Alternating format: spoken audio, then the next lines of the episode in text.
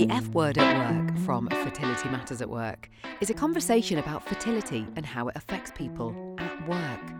You'll be hearing conversations from our community about what they experience when trying to build their families, as our aim is to help you better understand this issue by sharing these stories, along with our own insights from the work we are doing. Plus, we'll be talking to the organisations making these cultural changes the norm, as well as bringing you thought leaders from the workplace wellbeing space. A big part of my identity was to become a woman who has children, who's raising kids, you know, and you get that from a young age as an African girl. Like, it's just so ingrained in how we, what we're taught, everything. So welcome to another episode of The F Word at Work, and I'm delighted to have my two co-founders with me, Becky and Claire. I've got a date in their diary. It's been a little bit mental for all of us, but we're here. So, how are you both? Good, thank you. Yeah. We're looking at one another going, who's answering first? No, all good, all busy, but good. Well, there was a couple of things that I wanted to just get your thoughts on. Um, if you've been looking at our socials lately, you'll hopefully have seen some of our findings that we've been sharing from an impact poll that we ran. And Becky spent hours writing it up into a blog post, which I'll make sure is in the show notes for this episode. But I just wanted you to give a kind of overview of it, Becky, because I know it was Uh, a real labour of love, as all the things that we do often are. It was something that we put out there to our community, and obviously on Instagram we've got an amazing community of people who are constantly sharing their experiences with us. And one of the things that kept coming up was how people's careers, or women in particular, their careers are were being impacted by going through fertility treatment. And so we asked the community, have your struggles to conceive and bring home a baby impacted your career? And overwhelmingly, we had ninety-three percent, um, and this was almost one hundred fifty people who responded, said, yes, my career has been impacted in some way. And I think in my head, when we put the question out, I, I knew it would be relatively high based on what we hear, but I didn't expect it to be that big a number. And so what we started to do was delve into, okay, why? What are the common themes here? And hundreds of responses came back just explaining how it had impacted their careers. And so I tried to go through these and, and pull them into common themes within the blog, which I think can give a real insight into what's happening for people when they're struggling to to bring home a baby. And, and one of those was around feeling stuck in their roles, so unable to pro- progress and move jobs. And so job security is so important when you're trying to conceive, and because obviously at the end of it, the the goal is to have a baby, and, and that will mean maternity leave. And so to move jobs at that point can be really difficult for people. People were saying they feel trapped by their circumstances. Um, and so it's just a real insight into what is going through people's heads. And then the other key themes were around the, the emotional and physical impact affecting work, which we know we talk about all the time, the impact of people's confidence as they're going through this. So, so many things that we already knew, but were really brought out through this blog. Um, another one was around impact on hours and pay as well. So people not going for promotions because they didn't feel they had the headspace, or feeling like they wouldn't be considered for it because they're going through treatment. People who are stepping down and reducing their hours. I was one of them. I took that sideways move and went to four days a week when I was going through multiple rounds of treatment. And so it then led into us thinking about everything that's happening with the gender pay gap, and how this is actually also having a huge impact on, on particularly women. They have to go through the, the main part of treatment. So there's so much in there. So if you get a chance to have a look, have a read, and please do share, because it's getting these stories out, these quotes that are so powerful, along with the stats that really show how much of an impact this is having. And I think just the final one to mention in terms of themes was that was around poor management and lack of flexibility. And that's exactly why we do what we do. That's why we're here. It's why we're trying to educate and raise that awareness. So yeah, I definitely think it's worth a read. And it's just a start really of our research. We're, we're always putting like polls out and doing, we want to do some more research later on this year around the L G B T Q plus community. Data will always back up what we do, but we'll always bring it to life through stories. And that's what we hope to do through that blog. And Claire, you're nodding furiously to what Becky's saying. From a manager's point of view, what do you hope they'll take away from reading and taking taken on some of these stats. We're trying to encourage that empathy and that understanding by sharing this type of information. So even if you've not got any friends that might be going through it, or, or nobody in your team's kind of come to you, that, that you can really see the intensity of what they're what they're dealing with. I think empathy, Nat, is the second stage of all this. I think even just recognising this is an issue is probably the biggest barrier we face when we speak to people about it initially. So, you know, there are people that I talk to, you know, in the street sometimes, and not just randomly, I'm just actually chatting to people in the street, but people just go, oh, I didn't realise this was an actual problem, and I didn't realise this is an actual thing. But I think when people start to enter that space and actually understand the statistics that Becky's outlined, and they are alarming and they are stark, that actually, oh gosh, this is something that we need to understand in terms of workforce planning and what, what our future workforce actually looks like. But also, I mean, you shared today, Becky, something different, but a really interesting blog about managers being better in their roles by taking on these different areas of well-being, and and the way that people are affected by these like life events, and, and how significant that is for their own leadership and their own, like how they're showing up in their roles. And this is all kind of part of what we're hoping to achieve with this educational piece, isn't it? Yeah, and it's to not say that managers, you need to know everything and you need to know all of this. And because, I mean, the blog that you were referring to, Natalie, it had a real stark um, data headline that almost seventy percent of people said that their manager had more impact on their mental health than their therapist or their doctor. It's amazing, and isn't equal it? To the impact of their partner. Um, that's a good actually, manager, a huge, we're assuming. Yeah, but it's a huge burden to put on managers as well, to think actually you're having that much of an impact on someone's mental health. So how can we equip them to support people through these different life stages? It's not about having all the answers to hand, but it's having that support pathway around you so that you can look at the situation, go, okay, what does this individual need? How can I understand what they need in a better way? And how can I approach these conversations? And, and that's exactly what we want to try and do. We don't want to say that managers should need to know everything at the drop of a hat and should have to have everything to hand, but it's having that guidance around them to support them with it, because they have a huge role at the end of the day. Um, but I often feel that the biggest impact through my own experience while I was going through fertility treatment at work was with my manager and how that made me feel and the experience I had. So I can completely empathise with that in terms of the impact on mental health around those individual manager experiences. So yeah, and Claire, you're nodding again.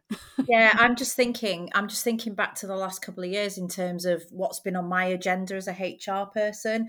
And I'm seeing a lot more around domestic violence. There's a recent article from the uh, C I P D around uh, divorce and how we should support people going through divorce and the impact that has on mental health. So it's funny how, you know, COVID has put us into a space where there's more understanding of people's personal lives, because, you know, the the old sort of don't bring your personal problems into it. That that is so kind of nineteen eighties, even nineteen nineties now. You know, there are real conversations. But yeah, we we don't need people to be absolutely know everything about the ins and outs. It's about being kind and actually having that basic empathy about saying, okay, I recognise and validate that this is something that might impact someone else, not necessarily me. Yeah. And I need to be careful around how I deal with it. And you're obviously listening to this, and hopefully, you know, the conversations that we have and we're sharing with you on the F Word are of use, and maybe you're sharing them with colleagues. Becky mentioned that impact blog, which we'll make sure is in the show notes. Another opportunity for you to delve even deeper and get some training is something that we've just launched. So we have our membership, and if we haven't already spoke to you and you've been thinking about it, we'd love to. But one of the things we've just done is launch a specific training workshop, which we've been actually been running for our members. We had such a great response from it. We wanted to spread the love a bit more. And we've just this week been talking about it on our socials and offering up the chance for you to buy a place. Claire, do you want to explain a bit more about it? Because it's something that you've been heading up. Yeah, the, the training covers about a guide to infertility and why it matters, why it's a business issue. There's a lot of shared um, real life experience in there, and it gives an opportunity for people in organisations to ask those questions that they may not necessarily feel safe doing so in another environment, or or in a real life situation where they might upset somebody. um, to be fair, the, the the feedback has been overwhelming in terms of the impact, and that that light bulb moment, which I've just described about the first step, is that understanding and validation, and that, gosh, this is a real thing that impacts people. And I think bringing people to the table and giving them that information is just changes how people then navigate conversations in, in the workspace. So it's happening on the twenty-eighth of March. If you listen in real time, there'll be a link in the show notes. Also, it's on our socials, um, on the Fertility Matters at Work website. But if you're on the move, don't worry. Just have a look at the show notes when you've stopped. Mm-hmm. Um, places are limited, but we are going to be running them later in the year. So if you get there and they've already gone, then don't worry. You can register your interest for the next one that we're running. But we really hope that it is something that, you know, you're up for getting involved with. If not, just drop us a note if you want to talk more. As we say, there's plenty of ways that we can carry on this conversation. One of which is what you're about to hear, and that is a conversation from our F Word at Work series that ran last year. We had regular lunch and learns with our community, and we've been repurposing them on the podcast. Now, you're going to be hearing from a lady called Noni Martins. Noni's done amazing work with the community that she set up, supporting Black women dealing with infertility, and you'll hear all about her reasons behind it, her own struggles, and just what she has learned from having a chat with her community about how they're feeling. Now, before we get into this episode, we just want to say a big thank you to our sponsors for this series, Apricity, which is next generation fertility. And Apricity has a unique virtual model that uses A I, innovation and technology to reimagine fertility care. Now, to explain that, the technology Apricity use is through their virtual model. So they have virtual consultations, and specifically their bespoke treatment app really guides and supports patients and their partners through their journey. So they never miss an injection. They have instant access to their medical team and a dedicated advisor seven days a week. Apricity offers family building benefits to employers, health plans and individual patients. And this goes from diagnostic testing to full fertility management, including medical treatments such as I V F, egg donation and egg freezing. Apricity helps build families by providing access to the best doctors, technology and unlimited support. Now, the Apricity fertility benefit can be bespoke, designed for your company for either flexi benefit, cash allowance or through your P M I. And you can discover how Apricity can support your employees just by visiting apricity dot life. So we're going to be welcoming Noni Martins. Noni is Zimbabwean British and her husband is Nigerian British, and the pair have been trying to conceive for five years. Now, three years ago, they discovered that they needed I V F. They thought the issue initially was male factor. However, further investigation has shown it's female factor. Noni and her husband are still on their journey, and Noni's been doing amazing work, as I mentioned at the start.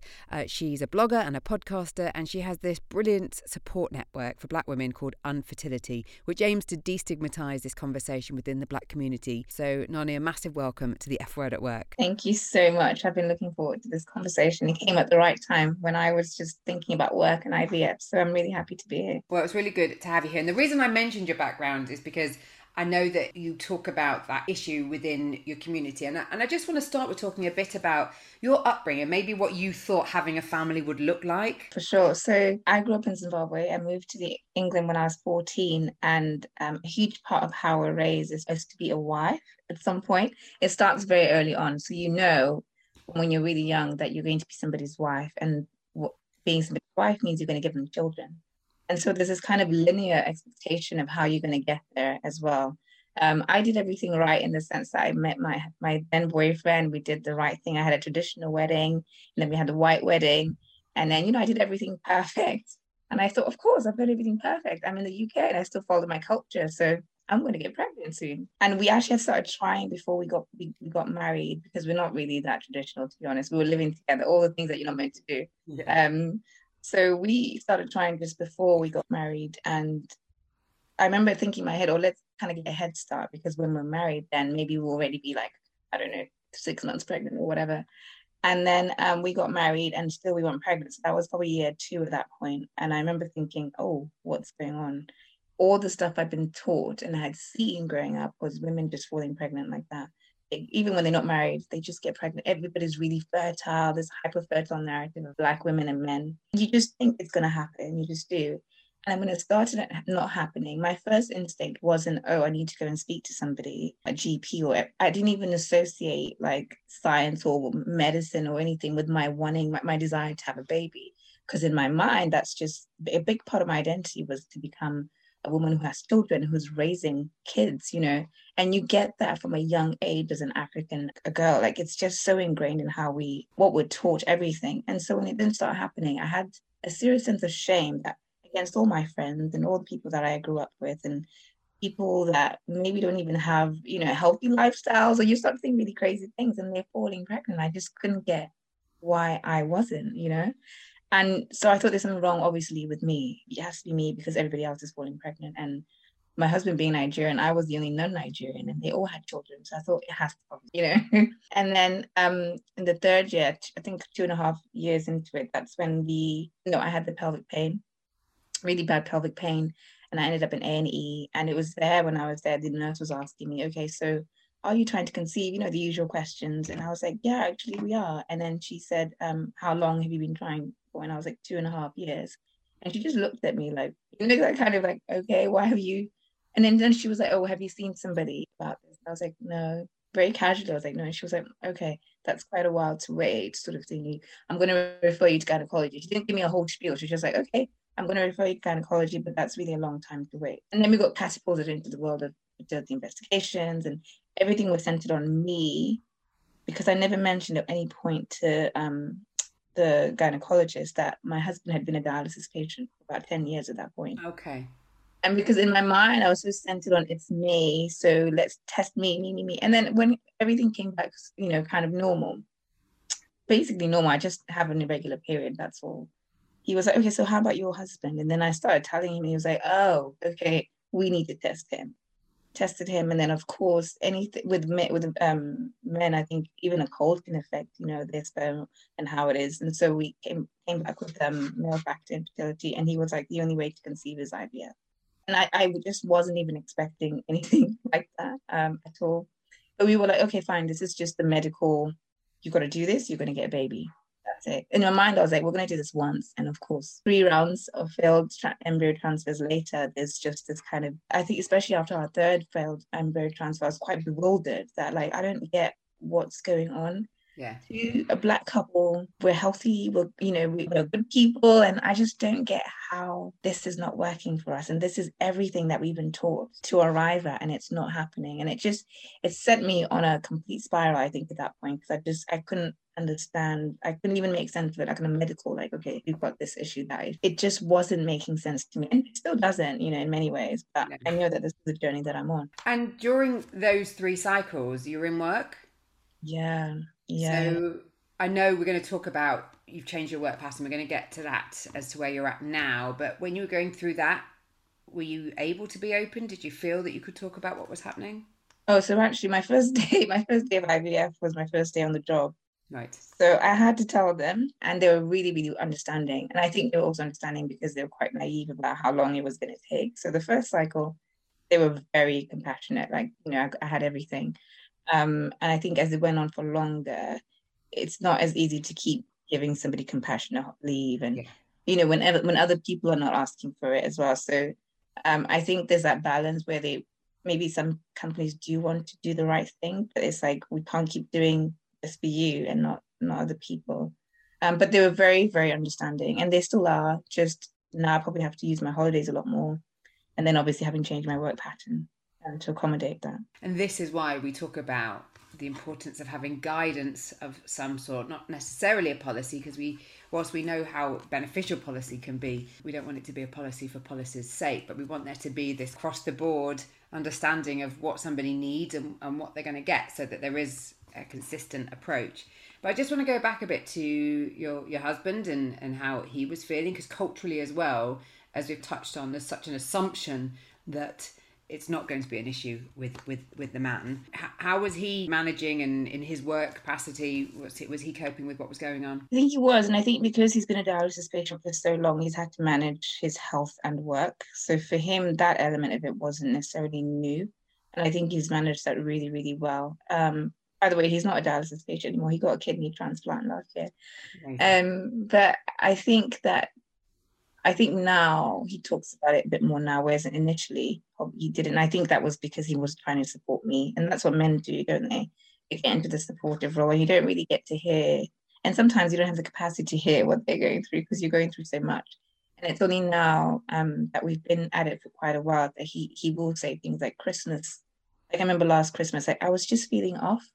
And he said, to be honest with you, I feel off around Christmas because we're meant it's meant to be such a time for babies and children and we don't have any.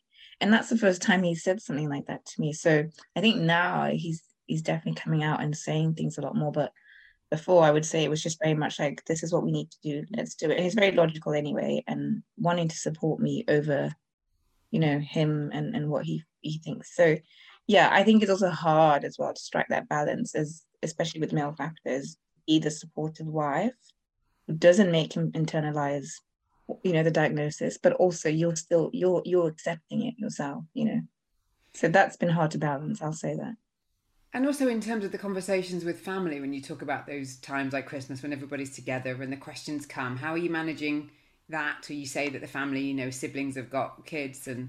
Yeah, yeah. And I think um, before we, before I started speaking publicly about our journey, those questions were a lot more, but because people know now, they tend not to ask. But then it's gone the other way where they don't ask, you know, it's kind of like, it's really awkward to ask because I don't want to trigger you. Or, and then sometimes it can feel like people don't really care because they don't ask. Um, but the questions come with strange people that don't know that I'm on this journey. People do ask me questions all the time at family gatherings. I had a, um, one of my mom's friends, she was like, oh, why is she wearing um, a, a, a flowy baggy dress? And my mom was like, no, she's not pregnant. My mom came to me and literally scrunched up my dress to the side to expose my no belly, you know, because people were just making the assumption that, oh, she's pregnant because she's married and she's at this stage of her life and she's wearing a baggy dress. And I was just like, I just like wearing this dress and I'm not pregnant. But you have to, these things happen in front of people as well. So you, I always feel, particularly being uh, African, that I don't have the responses that maybe you might have.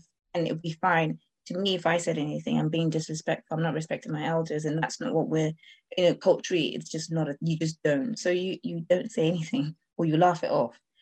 But then you're coming away quite triggered. You know, I, did, I just don't always feel I have that at my uh, to say something. To say something that's quite direct, let me say, say, oh, actually, I'm really trying and you, you're, you're offending me. I, I don't feel I could say that.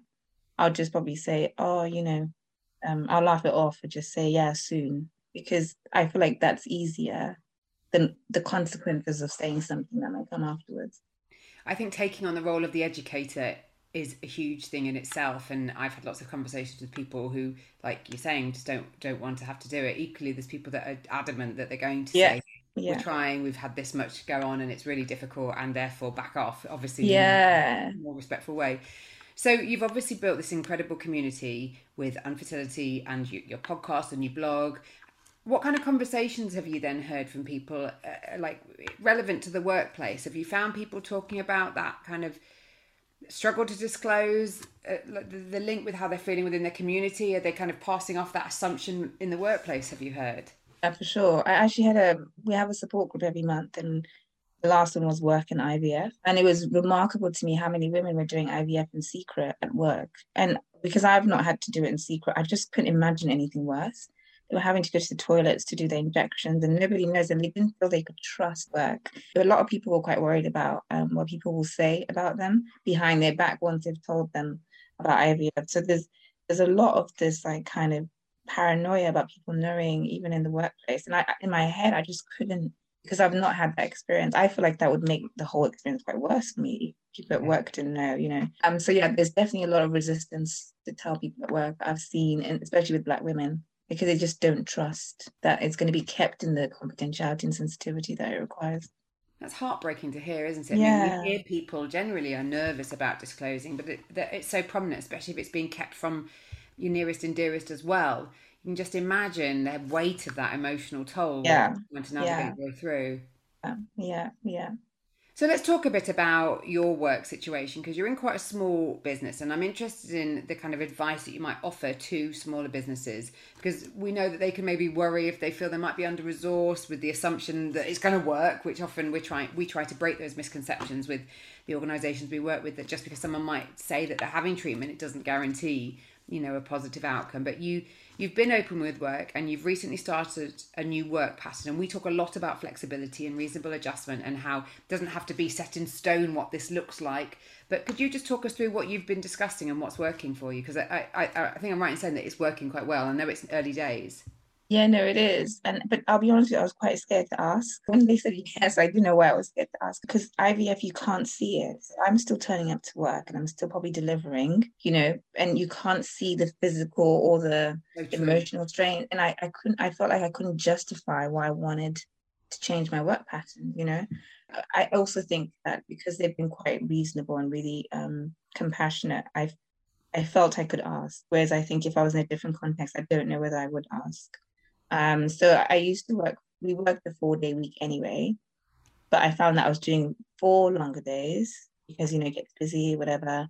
And I was really tired on that day off. I, I literally didn't do much. So I thought if I spread out those thirty hours over five days and do six hour days, I can kind of have a bit of a lie-in, because I also have insomnia. So I don't sleep um, early or well. And um, just having that extra hour or hour and a bit in the morning, like, makes a huge difference to how my spirit is, my body and everything. So on that, in that respect, is really working. And especially when I'm doing I V F, mornings are the worst for me, you know. And I, I explained that to them. I was like, mornings are the worst. I'd like to start a little bit later. And I justified it because we have um, colleagues in America. And I was right. like, well, they start later as well. So actually, it's probably better for me to start a bit later. So I kind of used the situation to my advantage to kind of basically make them say yes. But um, I think I felt I could I could ask them, although I was anxious about asking them because they've been compassionate. I'm not sure if they weren't, or if they didn't know, I don't know how I would frame that.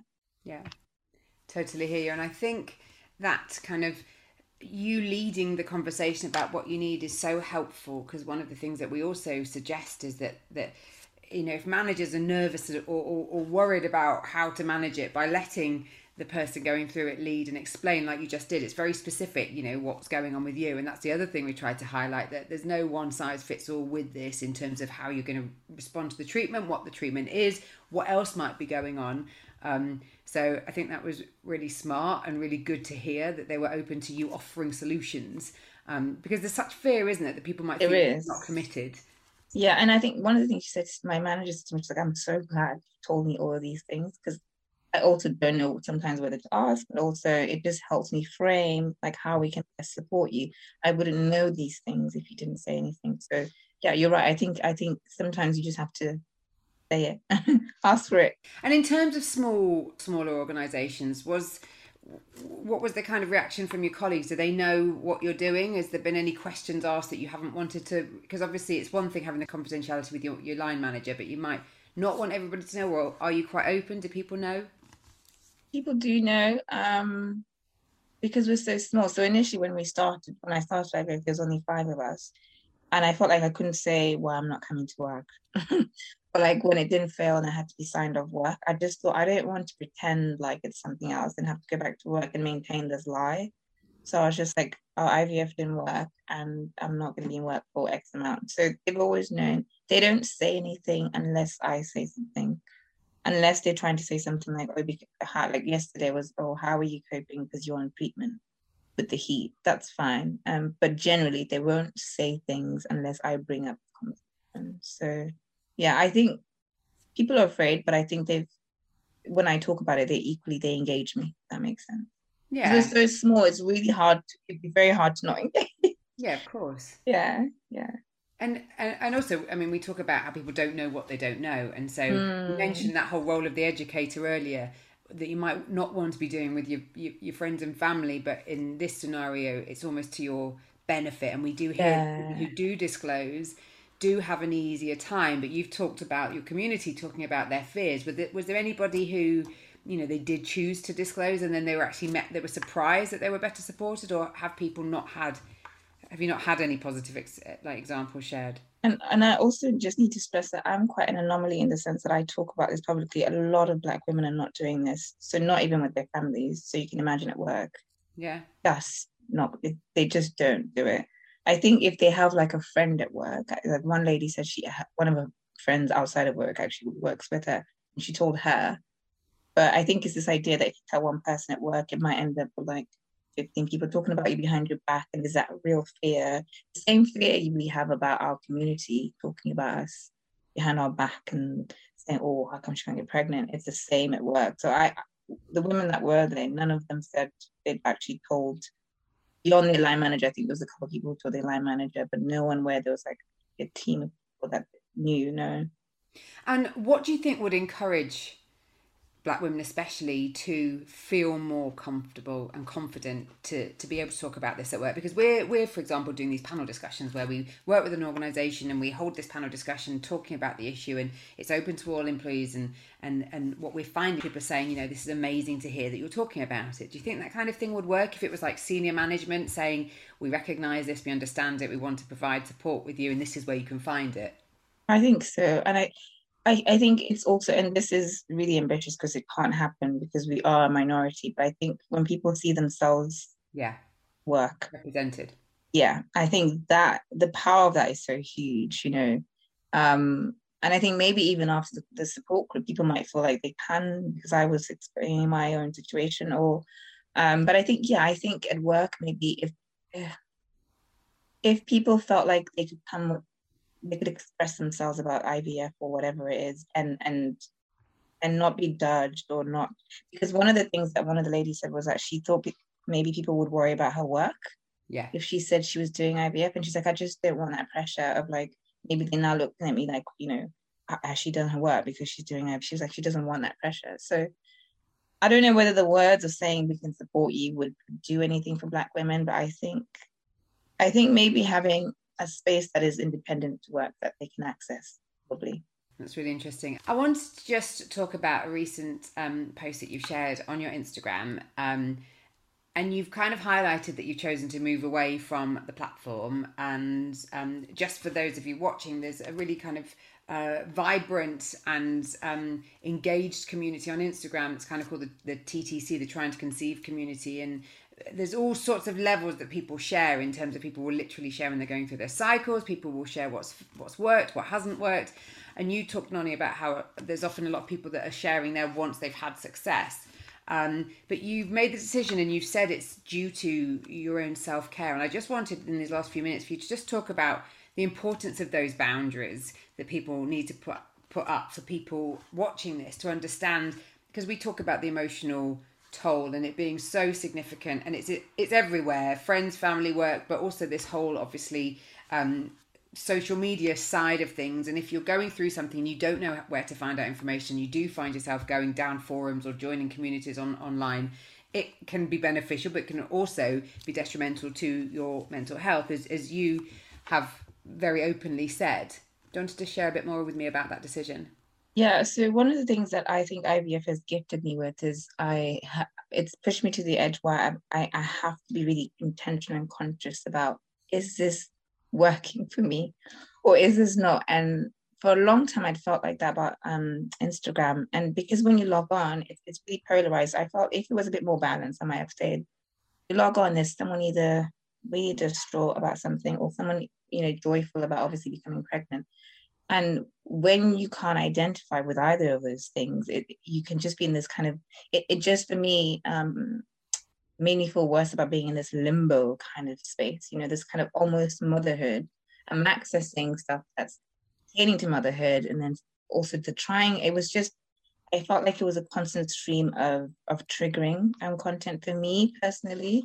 And I just, and I kept thinking, well, I've got this community and fertility, blah, blah, blah. But then I just thought to myself, I've got to put myself first. Like I can't be thinking, and that's what I V F has done for me. It's forced me now to kind of always put myself first, because I probably previously I wasn't that kind of person. So I just looked at it and I thought, actually, this is not working for me at all. And my mental health in the last year after the third cycle had just gone down so much. And I just thought, I can't force this anymore. And I don't want to.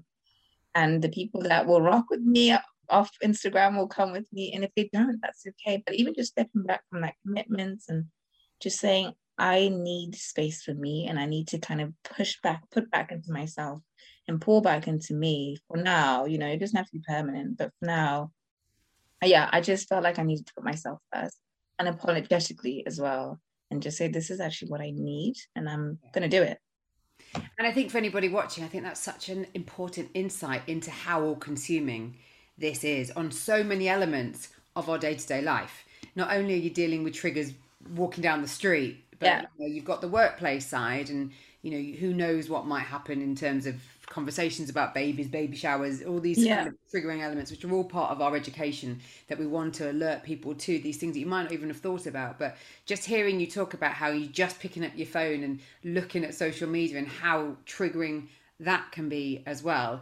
And that importance, like you say, of putting yourself first, I think is is really good for people to hear, because I think you do have to have this resilience, don't you, when you're yeah. kind of going through this, and that does shape you, and it impacts the conversations you have with friends, mm-hmm. and shared on social media, with family, so many different kind of extremes, really. Yeah. So thank you for, for, for explaining that. I think it'd be really interesting, really important for people to, to have heard that. Thank you. So Noni's details will be on the show notes, and I was really struck when she made that comment about how she didn't feel, because you can't see the I V F, that she was justified in asking for her days to go down from five to four. And Becky, at the start of the episode, you said that it was something that that you did.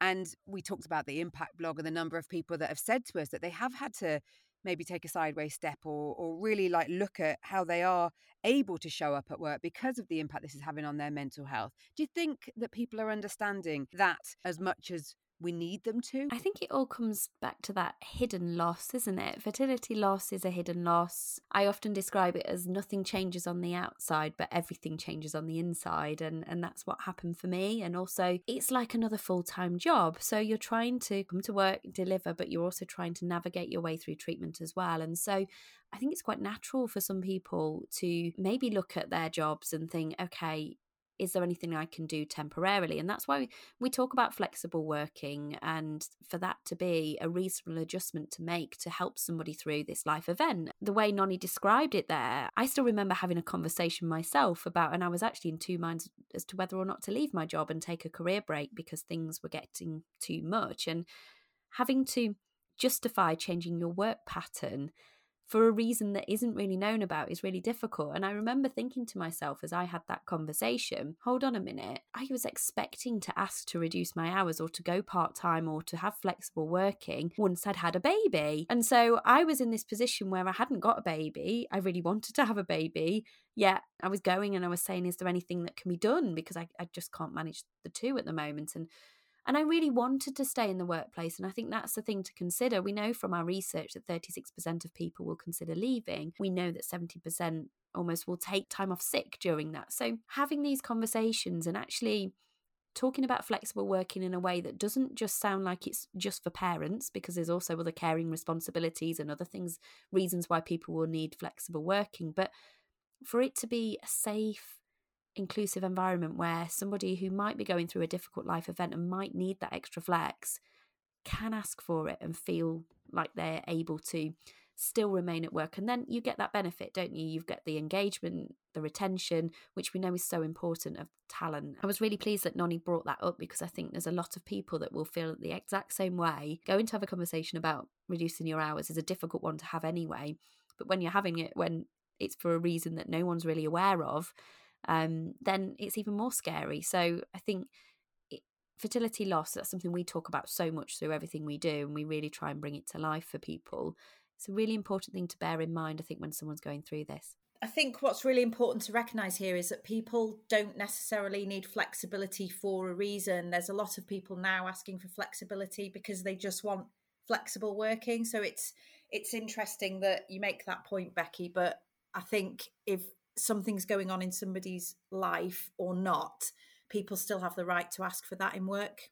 So hopefully that's given you lots to think about. I have to just say we had some fun technical gremlins as we were just trying to round up that episode. It's always going on here at the F Word at Work. If you haven't yet subscribed, please do so, because we want you to stay up to date with what we're doing. Also, we've got a brilliant newsletter that you can sign up to, and that is where we announce the workshop that we've been talking about firsthand. So again, check out the show notes because you can sign up for that and you get first on various things that we've got going on. But subscribe, share it. If you'd like to leave us a review for the podcast, that would be so helpful as well, because it just lets other people know that this is worth their ear holes. Thank you for your time, and uh, join us in a couple of weeks. Do follow us on our socials at Fertility Matters at Work on Instagram and LinkedIn. It's where we share the free events that we have, as well as survey findings and lots of interesting conversations from our community. We're at Fert Matters Work on Twitter. Plus, we've got loads of free resources at fertility matters at work dot com.